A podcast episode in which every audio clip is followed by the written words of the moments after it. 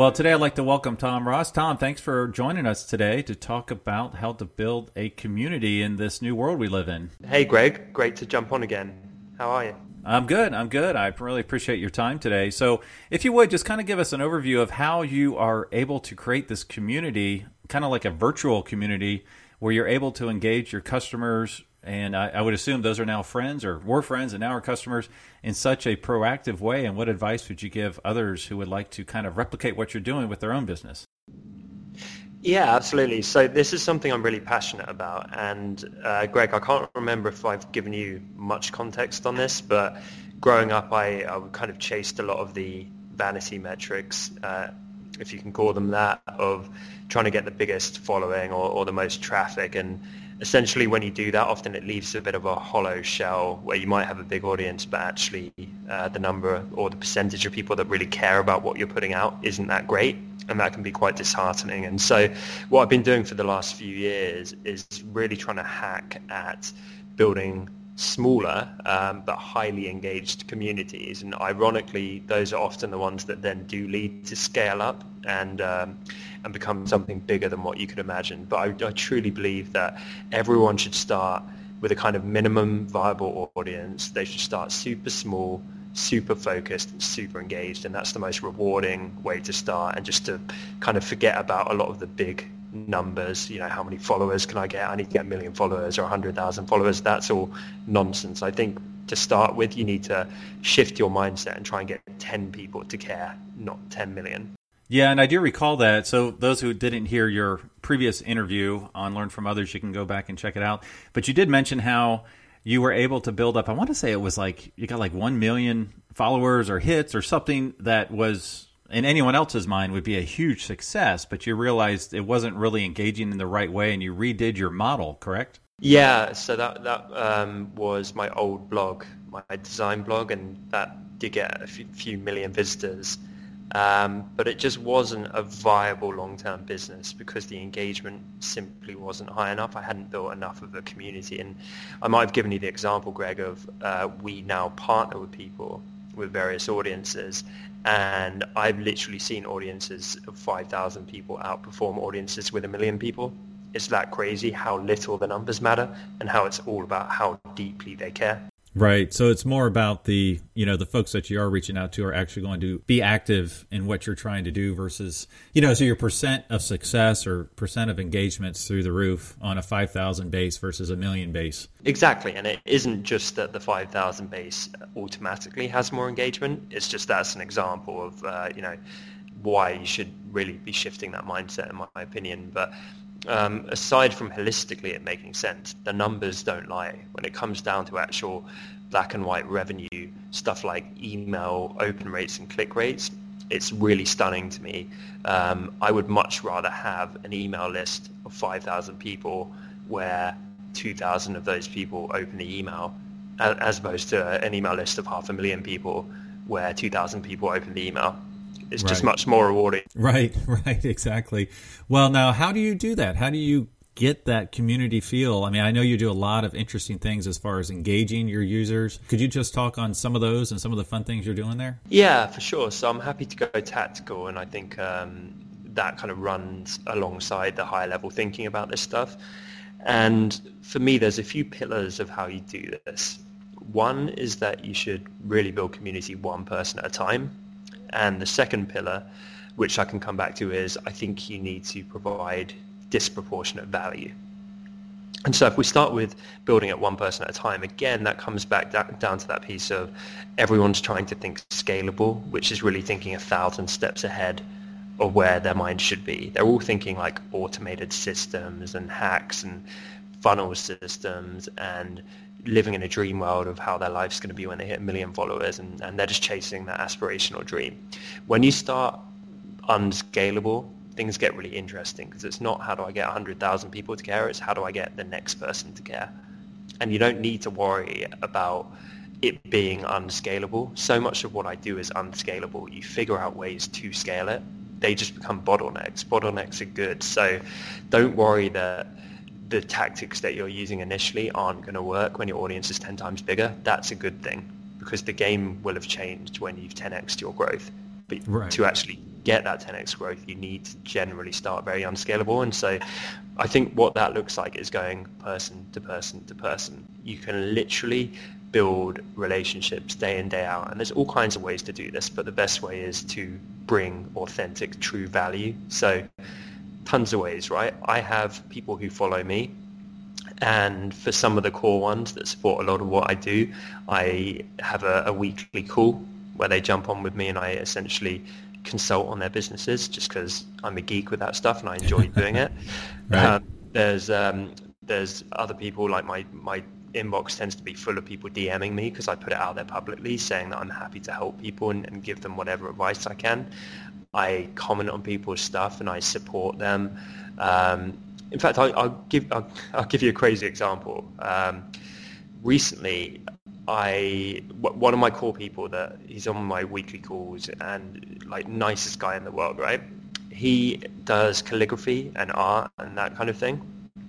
And I've been saying to him he, he needed to be connecting with these pages that basically look to feature the work of other artists mm. and other calligraphers. You might have seen that kind of page, right? Yep. So they can be pretty popular, some of them, and they're actively looking for work to aggregate and then share with their audience and credit that person. So if you are an artist or a letterer or a calligrapher, they are a fantastic marketing hack because you don't need to like cold sell them. They're literally saying, we accept submissions, you know, we're, we're looking for great work to share.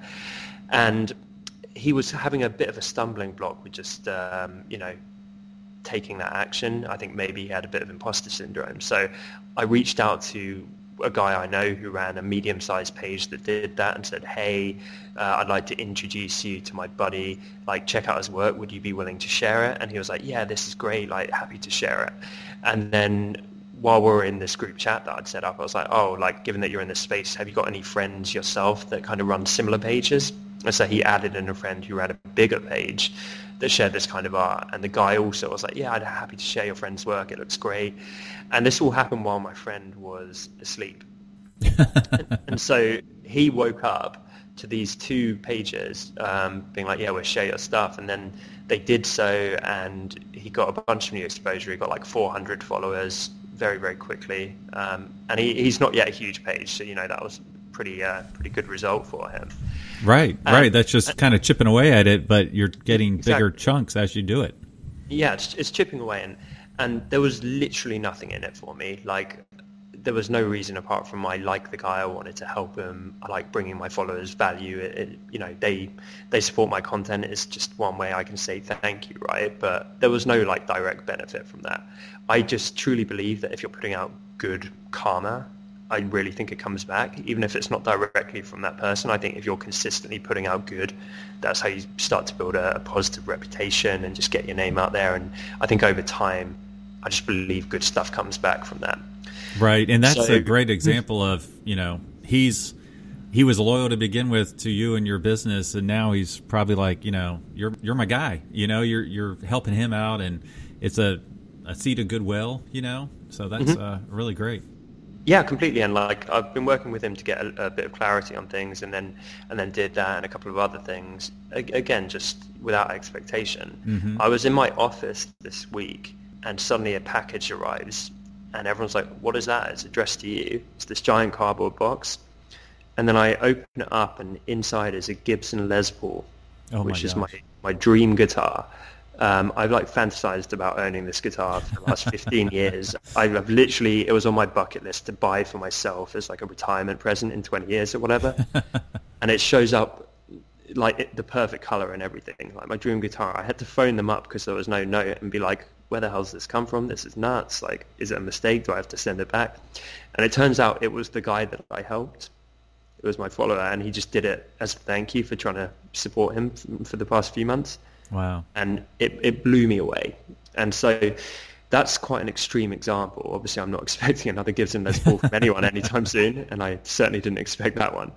But, well, it just, well, you know, I just got to point out the fact that he knew that that was the perfect gift for you shows the connectivity between the two of you. Yeah, and I realized like a few months back on a group call with a bunch of us, I'd kind of just mentioned that, and he'd obviously made a note and just stowed that away for a rainy day. That's um, really cool. Incredibly cool, incredibly kind of him. I just, I, I was blown away. And the reason I give that example is, for me, that is the absolute opposite. That's the antithesis to like a disengaged follower that literally couldn't care less about you. Like that person that sits on the email list and never looks at an email and just couldn't care less what you're putting out. That's the polar opposite to that, right? Right. And right. This guy, he, he he's awesome. He supports everything I do. He's what you would call a true fan.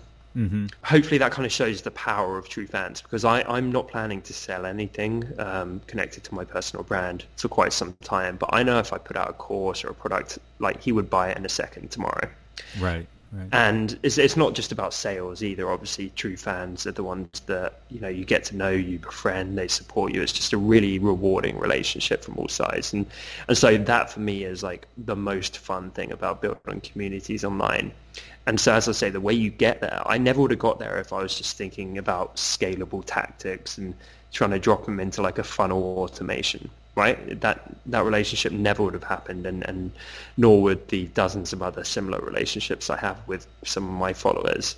But the way you get there is just treating them as individuals, not as data points, not as just a, a faceless subscriber, not as just another number, but as people. You get to know them, you build relationships just like you do in the real world, and you think, how can I help this person? What value can I bring them? Is it advice? Is it connecting them with others like I did in that example? Is it just supporting them and championing what they're doing and, and inspiring and motivating them in that way? There's a thousand different ways to bring value. It's going to vary by industry, but a lot of it comes down to the same basic human principles. And so I don't want to like disappoint anyone listening. There's no secret sauce technique, right? Where I can just give it to you and it's no effort and you can just drop it on your business and, and run with it. But it is just that overall look of like, you know, one person at a time, bringing value and then doing that as much as you can, as long as you can. And over time, the results start to compound from that.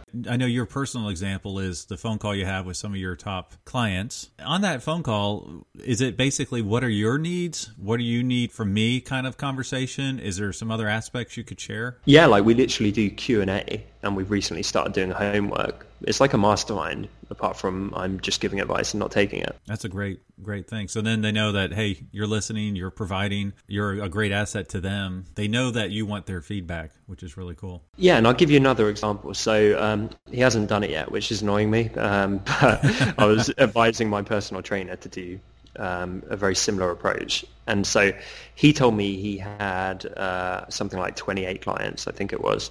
So it's a healthy number. He tends to work a lot of like twelve, fourteen hour days, back-to-back sessions, that kind of thing. So good for him.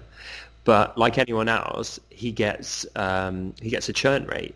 You know, people people do drop out, they cancel, they go elsewhere. Like it happens in any business. And so I said, well, to combat that, you know that ninety-five percent of those people are on Instagram. So you should add them all on Instagram, and then, you know, you're kind of staying front of mind with them there. You should bring them value outside of the one-to-one sessions you give them. So you should comment on their stuff, motivate them, encourage them, inspire them, answer their questions in D M if they have any questions. And then I was like, you should totally do a weekly call. Why not? You could jump on. You could all crack a beer. Like my call was Friday after work, like whenever suits, after work or whatever. You could all just jump on, crack a beer, and then you could do fitness Q and A, see what they're struggling with. They feel like part of a bigger community, because before they didn't know each other, but now they're all, you know, they got the commonality of being his clients. So they can jump on and maybe make friends within that group. And before you know it, you're starting to build a community. And all it takes is caring and actually wanting to put in the work. Right, right. Now, what was the second pillar you mentioned? Um, so, well, the first pillar was going unscalable. So doing yes. it. Okay. The second pillar was providing value. Um, I've kind of t- touched on both of them there, but there's there's a lot of kind of little hacks and, and techniques which I am experimenting with this stuff. So a favorite one of mine is, I, I need to really kind of coin coin a name for this. I did I came up with one and, and promptly forgot it. Um, but basically the technique is you are almost getting permission to either sell to them or connect with them in some way.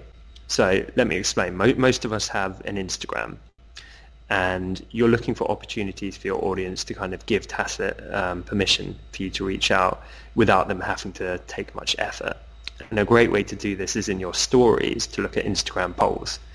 So you can run a poll on your Instagram, and let's say uh, another one of my followers is a, a tennis coach professional, right? So he could put a poll on his story and say, hey, like, who's interested in tips about tennis technique? Yes or no in the poll. And then let's say he gets like, I don't know, sixty-seven people vote yes and eighteen people vote no. He can then D M all of those people, and with the people who voted no, be like, hey, thanks for being part of my poll. I saw you weren't interested. Like, I'd love to know, why is it that you're interested in something else, or you're not so into tennis in general? Like, I'd love to know how I can help you and bring you value. And then with the sixty-seven people who said yes, message and be like, hey, thanks so much for being part of this poll. I'm so pumped that you're interested in tennis techniques. I'd love to dig a bit deeper. Like, is there part of your game you're really struggling with? Like, what can I help with? I'd, I'd love to try and put out some video content, not just for my audience, but something that's specifically going to help you. And so then out of those sixty-seven, maybe thirty-two come back and say, oh, well, it's my my uh, it's swing through. You can tell I'm not an expert tennis player. What is it? The follow, follow through. Um, and um, yeah, they're like, maybe it's my follow through, or it's like my racket grip and all this kind of stuff. So this does one, one of two things. It gives you content ideas that you wouldn't have had otherwise. So you're not shooting in the dark. You're not guessing what content to make that people are going to care about. They're actually telling you. And then you can go put out the content, not only do a video on how to grip the racket properly, but when you put that out, you can personally address and say, hey, uh, you know, Greg asks, asked me about how to grip a racket. So this video is for you, Greg. I hope it helps um, any other of you out in, in my community, though. And then you tag Greg up in the description for that post. He's guaranteed to see that. And you can even D M him and be like, hey, Greg, by the way, I went and made that video for you that you were asking for. That's really awesome. Yeah, because if you think about a large organization or someone who's just looking at the scale aspect of it, they might look at that sixty-seven or whatever it was you said, said, yes, I want that video. You know, they might just look at, okay, well, we got a majority. Let's go with it. Whereas this next yeah. level is, let's D M them personally, both, you know, who do want, who don't want, and find out what do they really want. If they didn't want that, what do they want? So that's definitely taking it to the next level. Yeah, it is. And it's, um, you know, it's a bit unscalable, but the whole purpose is it opens up the door for relationships, because you better believe you have a much better chance of eventually selling um, to hypothetical Greg in this example, mm-hmm. um, or, or connecting or building a relationship, because you're going in, you know, it's like you've listened, you've provided value and content based around their pain point, and then you continue the conversation, you continue to chat. And that's a really powerful thing. And if you compare that to something similar, which is like someone could do a story and say swipe up to participate in a survey where they have to go through a ten-step survey to tell you what kind of content they want, you're going to get a very low ratio of people that are willing to do that. But someone can in one second just click yes on a poll, and then they would have forgotten about it, but the follow-up is the key bit there, and that's the powerful bit, because they've given you that permission. They're not going to be like, who is this jerk? You're not like cold emailing them or something. Are there other social media tools that you would recommend based on your experience, like ones you've had better results on that versus others? Yeah, so I do think Instagram is very, very powerful, because it's open in the way that a lot of uh, uh, Facebook, for example, is not. Uh, and even LinkedIn to an extent. I think there's nuances of each. I think Twitter can, of course, be very powerful for this kind of thing, because again, it's that public outreach. But for me, I just I really think Instagram's kind of the social network of the moment. I think it, it will eventually have its day um, in the same way as, as other platforms, but there's just so much power there, because you have the interactivity with your community, you have the benefit of D Ms and being able to outreach, you have the critical mass where virtually everyone's on it. So I highly recommend utilizing that, to be honest. And as you utilize that, how do you manage your followers and those that follow you? I guess my question is, is like, you know, I'll see some people that follow four thousand people and they have four thousand followers, or others are very targeted in who they follow versus who they have follow them. Does that make sense? Yeah. Are you kind of asking like how to get that ratio? In your mind, what is the right ratio? Is there one? I don't think so. I think as soon as you start talking about that stuff, it gets into dangerous ground. Because then it becomes less about the people and more about you and how you look.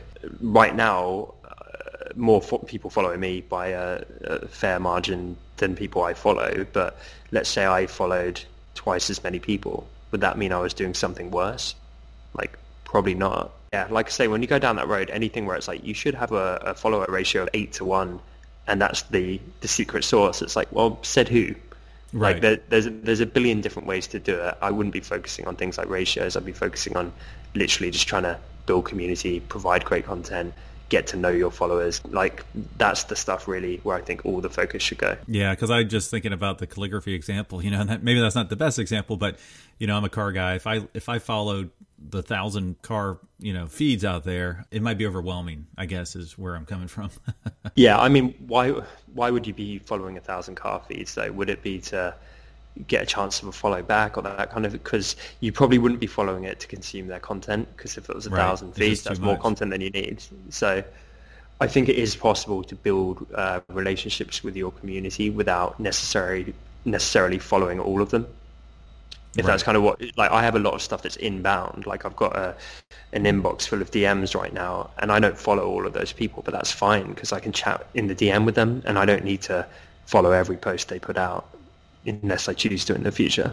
Right, right. Okay. No, that's great advice. And what else do you do? Because I know last time we spoke, you were making some type of fun Christmas video, and I don't know the oh, yeah. end product of that or stuff like that. It just seems like the more, I don't know, fun, goofy, entertaining stuff you could do that engages your base, you know, it just builds that relationship up even more. Even if it's not meant to sell anything, it's just more of a, hey, here's who we are kind of thing. Is that something that you do as well? Yeah. So um, this this was, uh, in retrospect, probably a horrible idea, but um, most of them, most of them are. But I would genuinely, I would challenge everyone listening to try and do something unscalable and personal, because I think that's where all the good stuff in terms of branding lies. And so what we did for the Christmas video, I said, well, the worst thing we could do would be do nothing.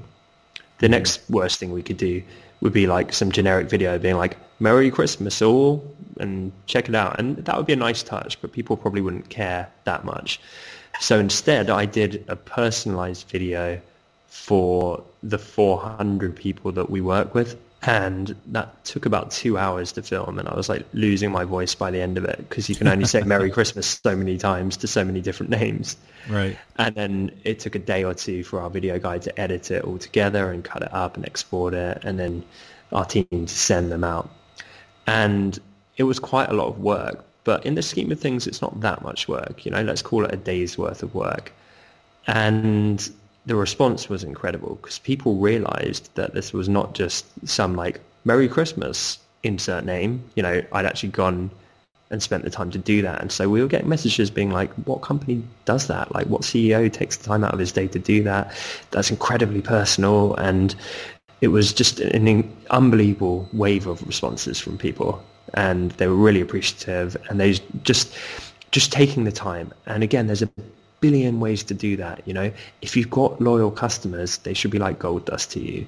So you can always go more personal, you can always go less scalable. There is a difference between um we get Christmas hampers from companies where it's like a generic, it's like a U S B stick with their logo on it, mm-hmm. which they clearly just some company on their behalf has sent out to their five thousand clients, and right. that tends to go in the bin or something. um But with us, it's like we built that relationship. So instead of a generic gift, we've literally gone on eBay and got the equivalent of their Gibson Les Paul, where it's like something they're really passionate about. It's really specific and personal to them. So when that shows up, it's going in their front room. They think of us every time they look at it. They splash it all over their social media. It means the world to them. And so, yes, it's less scalable, but yes, it's also much more impactful. Push more towards branding than sales. Don't be constantly pitching your audience, because you're going to burn them out and they're not going to feel appreciated, because no one likes to be sold to all the time. So some cool stuff that you can do is organize a gift, or, you know, some digital freebies or, or free content or anything like that, or even just a nice video. And you can send it out to your audience, your newsletter, whatever it might be, and just say thank you. Just say, hey, like just a message here. With no agenda, I just wanted to say thank you so much for following me. Thank you so much for being a customer. Really appreciate you. If there's anything we can do, let me know. You'd be amazed at how far that goes, because no one does it. When do you ever get email marketing from anyone that isn't trying to, you know, sell something? So just to get that simple message out of the blue, just saying, you know what, thank you and, and I appreciate you. is such a golden one. Right. It's that personal touch. Yeah. five thousand percent. Yeah. That's awesome. Well, thank you so much for your time today, Tom. No, thank you for having me on. Really appreciate it, Greg. Thank you for listening to Learn From Others, where we help others succeed by sharing success. Where will our next adventure take us? Subscribe to find out. If you know of someone who has a cool career story or occupation, contact Greg through Instagram at Greg Stanley L F O. That's G R E G S T A N L E Y L F O. And we will see you soon as we learn from others together.